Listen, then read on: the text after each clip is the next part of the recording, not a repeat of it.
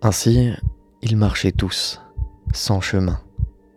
Ils vivaient tous, sans se savoir en vie. Lui s'était vu vivant. Il savait ce que tout cela impliquait. pour autant, peut-on vivre en se sachant vivant? Je ne crois pas. Vivre bien est un oubli de la vie, du temps, de l'impermanence et du sérieux. Vivre bien est un art idiot pour les idiots et un art presque impossible pour les gens comme lui.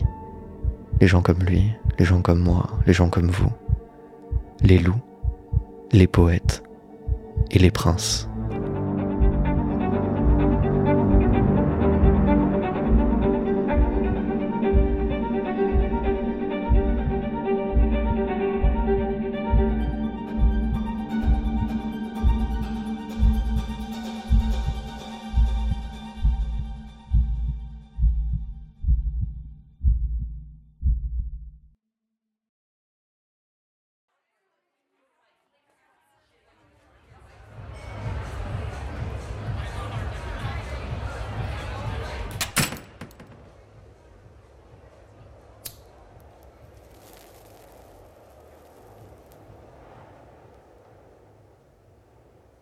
Ah, je les connais bien, ces esprits des balcons. Une cigarette entre l'index et le majeur, légèrement avachie, le regard dans le vide, à bouillonner de plaisir, dans une mélancolie satisfaite. À murmurer, alors que la fête bat son plein, à qui daigne tendre l'oreille, quelques somptueux vers, réflexions ou vues sur les choses, sur la politique, sur l'art ou sur la musique. Et je crois que je les aime bien. Ils me voient et je les vois en retour nous nous reconnaissons aisément, comme des loups se toisent, le poil légèrement dérissé. Je les connais bien, ces majestueux princes noirs, ces loups des steppes, dont le royaume s'étend de la mélancolie du monde jusqu'à la recherche absolue du beau. J'étais comme eux, fut un temps, et je le reste peut-être un peu sûrement. Le monde me dégoûtait. Je le voyais s'effondrer devant mes yeux je passais tout mon temps à théoriser sa chute, à chercher les dernières traces de sublime. Je les respirais ou me les injectais directement en intraveineuse. Les dernières colonnes de marbre, réduites en poudre avec quelques rêves inavoués, le tout comprimé dans de petites gélules que l'on s'envoie seul tard le soir en rentrant d'une soirée minable à la lueur des réverbères avec Brahms à fond dans les écouteurs. Il marche, décrépit, temporairement heureux comme aucun autre, transi et incompris.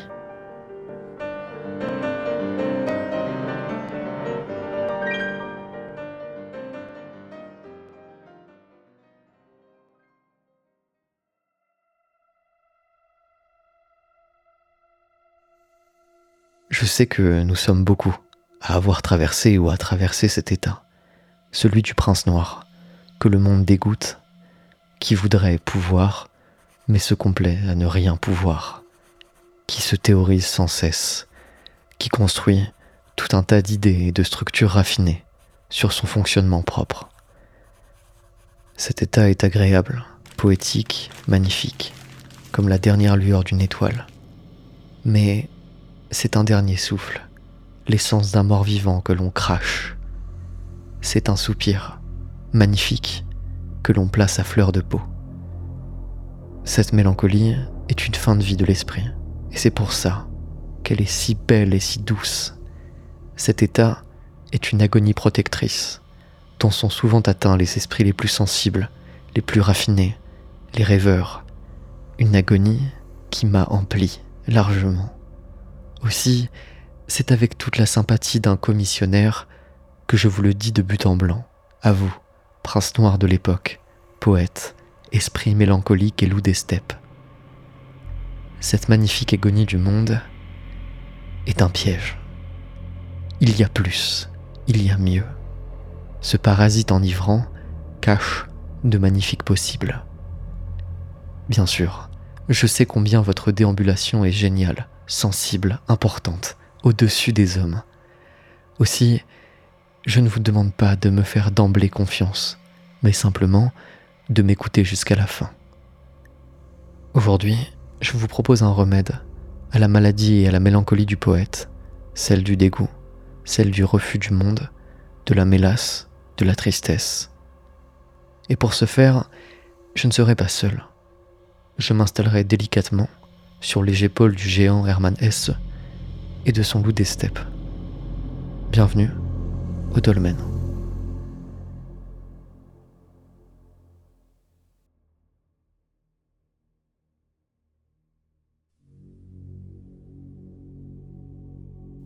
J'ai passé de longs mois à me raconter, à être mon propre psychologue, à explorer les chemins embrumés de mon âme.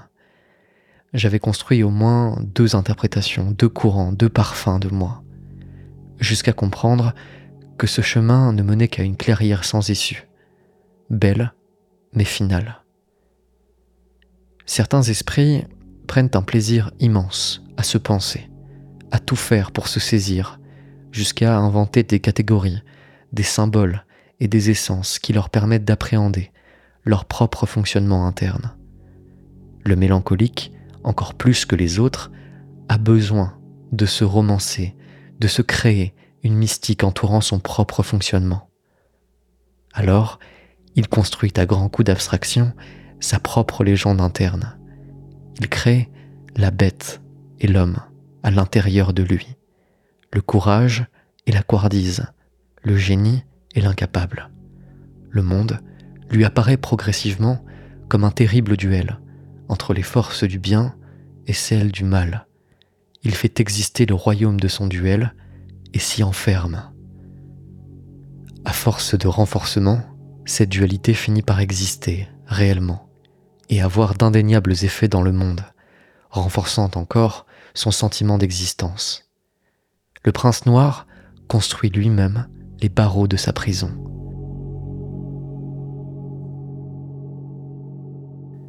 L'esprit mélancolique et brillant fige sa compréhension de lui-même dans des archétypes qu'il prend pour réels, là où ils ne font en réalité que le rassurer sur une pseudo-compréhension de lui-même.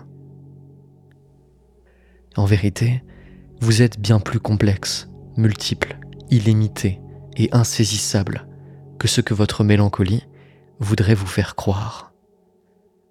La mélancolie est avant tout une force apeurée qui, ne pouvant supporter toute l'envergure de votre être, préfère l'enfermer dans un duel binaire à mort. C'est une diminution. La mélancolie, dans le dualisme forcé de l'être, vous offre un équilibre passager, censé vous protéger contre la métamorphose véritable. Plutôt osciller entre deux images familières que d'embrasser l'inconnu. Voilà ce que vous dit votre esprit. Peu de livres ont aussi brillamment exploré l'enfermement du prince noir dans ce royaume du double que le roman d'Hermann Hesse, Le loup des steppes. Harry, le narrateur et personnage principal de ce roman, est un homme brillant, enfermé dans la dualité qu'il a lui-même construit, celle d'un homme et d'un loup.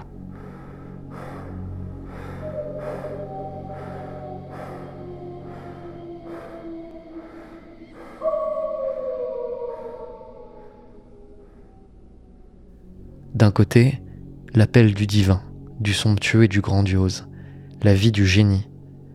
De l'autre, l'abjection des hommes, l'ermite maladif, le monde dégoûtant et bruyant.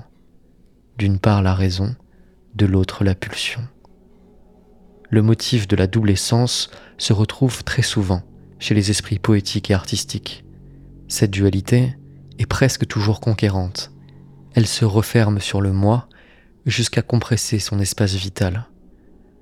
Aussi, l'esprit duel finit par ne plus pouvoir se penser et agir qu'en fonction de l'un ou l'autre de ces deux archétypes. Le loup finit par ne plus vivre que de son univers solitaire, loin des hommes. Son aspiration devient aussi sa prison. Le don Juan s'enferme dans son royaume de frivolité jusqu'au réflexe vomitif le conquérant meurt de fatigue pour une bataille de plus. Hesse écrit L'homme de pouvoir est détruit par le pouvoir. l'homme d'argent par l'argent, l'homme servile par la servilité, l'homme de plaisir par le plaisir. Et j'ajoute, de quoi êtes-vous l'homme? Ne soyez homme de rien, encore moins l'homme d'un duel imaginaire qui terminera toujours par vous enfermer et vous détruire. Car vous êtes homme du tout. On ne trouve pas sa place dans la tempérance, dans la castration de la multiplicité de l'être par une petite dualité morbide. Est-ce écrit? C'est une manière de déformer brutalement la réalité en faveur d'une explication plausible mais erronée, des contradictions qui habitent cet homme et qui lui semblent être à la source de ses grandes souffrances. Aucun être humain, même le plus primitif ou le plus idiot, ne possède en lui une nature si agréablement simple qu'on puisse uniquement la présenter comme la somme de deux ou trois éléments principaux.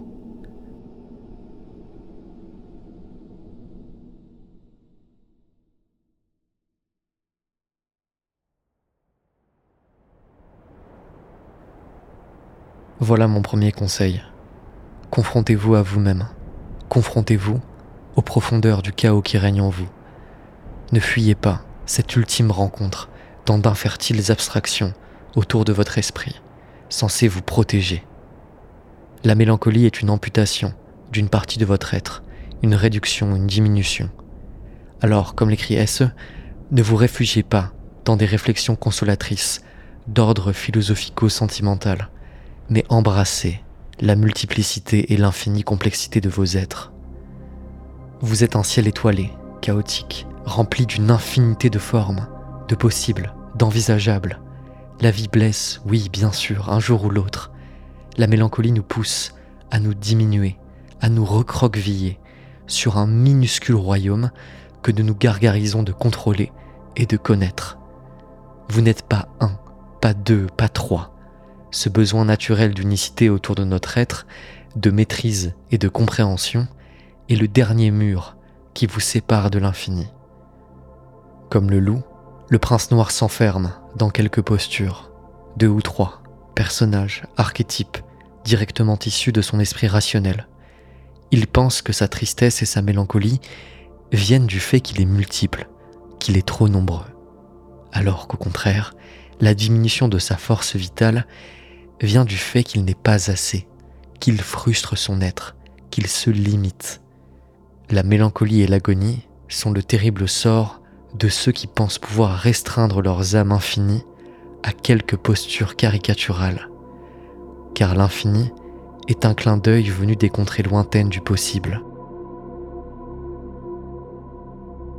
Pour avancer, il faut plonger dans la métamorphose, rendre beaucoup plus complexe sa complexité. Comme murmure Hesse, élargir son âme, aussi douloureux que cela puisse être, jusqu'à embrasser le monde entier.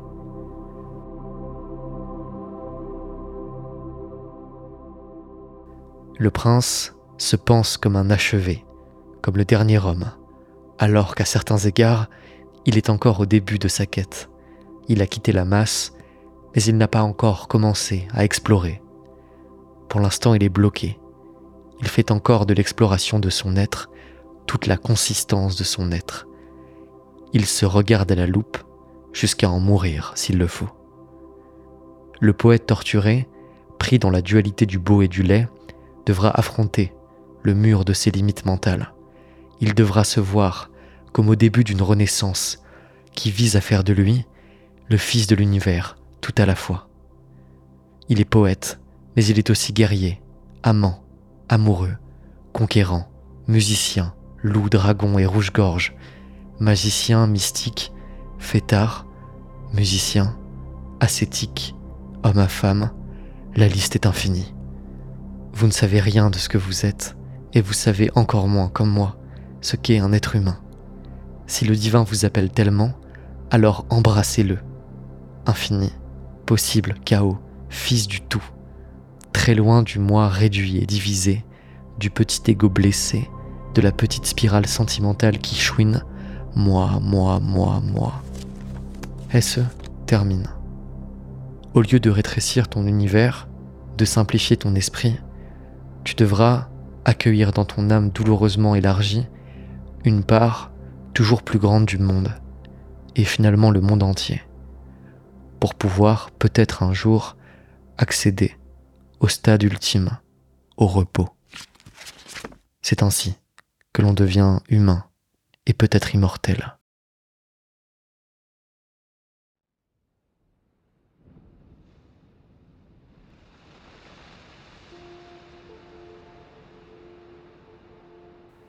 Mais si tout s'arrêtait là, la chose serait un peu simple.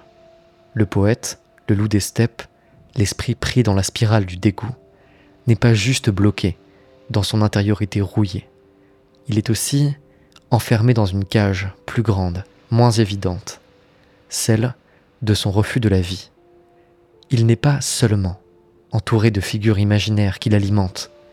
Son palais tient surtout grâce aux colonnes de sérieux qu'il s'impose. Relisez le loup des steppes. Ce qui sauve Henri, c'est le retour à la vie, à la danse précisément. Le retour du royaume du léger, du rire, du superflu, du féminin aussi, des éclats de rire et de l'imaginaire. L'esprit mélancolique et noir perçoit le monde comme un ensemble fini. Il vit selon une image figée de l'existence. Il pense qu'il saisit, qu'il sait, qu'il a vu alors qu'il se protège et qu'il n'a rien vu. Il réduit le monde à ce qu'il projette de ce dernier. Il se recroqueville sur lui.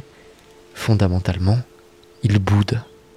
Le monde pour lui ne saurait être autre que sérieux, lourd, pesant et tragique. Et je suis moi-même tombé dans cet étrange écueil, où l'on se sent trop important et trop incompris pour rire, pour oser danser, dans son fort intérieur, on ne peut supporter que le monde s'amuse, torturé par des démons imaginaires à qui l'on déroule le tapis rouge de nos êtres. Comment se fait-il que le monde danse, que le monde ne se préoccupe pas du néant, du sens, de la mort, de la fugacité du tout, du caractère éphémère du beau Ces questions rageuses finissent par vous monter à la tête mais parce que ces questions n'existent pas pour le monde. Le monde est trop occupé à danser précisément, et il a bien raison, et vous devriez apprendre un peu à danser. Au bout de son enfer, le loup des steppes murmure. Comment avais-je pu en arriver là, moi l'adolescent ailé, le poète, l'ami des muses, le voyageur, explorant infatigablement le monde, l'idéaliste ardent. Comment avais-je pu être lentement, subrepticement envahi par cette paralysie, cette haine envers moi-même et tous les hommes, par cet étouffement de tous les sentiments, cette contrariété profonde et mauvaise, cette fange infernale où nous plonge la sécheresse du cœur et le désespoir.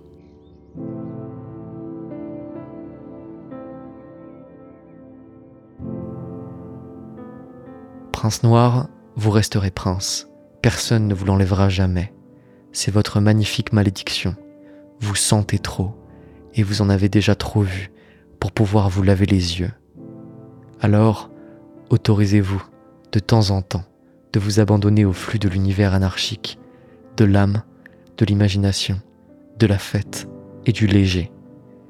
Vous prenez la vie bien trop au sérieux, et comme écrit Kundera, prendre quelque chose d'aussi peu sérieux que la vie au sérieux, c'est perdre, dans le même temps, tout son sérieux. Nous trouvons d'autant plus insupportable la légèreté et la vivacité du monde que nous sommes lourds et engoncés dans nos êtres. Et pourtant, il faut danser, il faut jouer, il faut s'asseoir à des tables et pleurer de rire, il faut aimer, il faut se ridiculiser. Les morts, que vous vénérez à raison, regrettent probablement tous de ne pas avoir assez ri, assez plaisanté. Nous serons toujours trop lourds pour une existence si éphémère.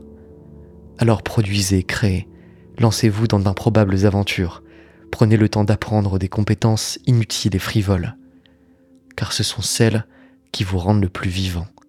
Amourachez-vous, buvez du bon vin et du mauvais, ouvrez les portes rouges et sensuelles des cabarets, rendez-vous la tâche plus facile, apprenez à vivre. Votre dégoût du monde ne sert qu'à faussement vous en protéger. vous protéger contre une attirance irrémédiable, camouflée en dédain pour tout ce qui vit et l'affiche au grand jour. La maladie du prince noir, du nostalgique des balcons, des poètes torturés, des ermites modernes et des dégoûtés du monde, est simplement d'en vouloir à tout ce qui les rappelle au monde et à l'infini des possibles. Soyez meilleur que ça. Laissez-vous parcourir par les frissons fugitifs venus des profondeurs de vos âmes, puis laissez-les s'évanouir. N'en faites pas toute la consistance de vos êtres. Moquez-vous gentiment du lait et du futile, tout en l'embrassant. Plaisantez-en, tout en dansant son sein. Infiltrez et ne vous excluez pas du monde à dessein. Vous avez besoin de la vie, comme l'éternité a besoin de vous. Vous avez encore de trop nombreux balcons à explorer pour vous éterniser sur celui-ci. Ce n'est pas parce que le combat ne sera pas victorieux que votre existence est banale et absurde. Vous ne pouvez pas baisser les bras avant d'avoir combattu. L'issue fut-elle connue d'avance. Le prince noir doit combattre pour l'éternité, pour le beau, pour ce qu'il est le seul à ressentir, mais il doit le faire en se plongeant de tout son être dans l'infini plaisir du monde. Merci Herman, merci à ceux qui savent et à ceux qui devinent. Merci de suivre cet étrange rocher sous lequel vous êtes de plus en plus nombreux à me retrouver. Tout ça est beau. Et maintenant, dansons, voulez-vous?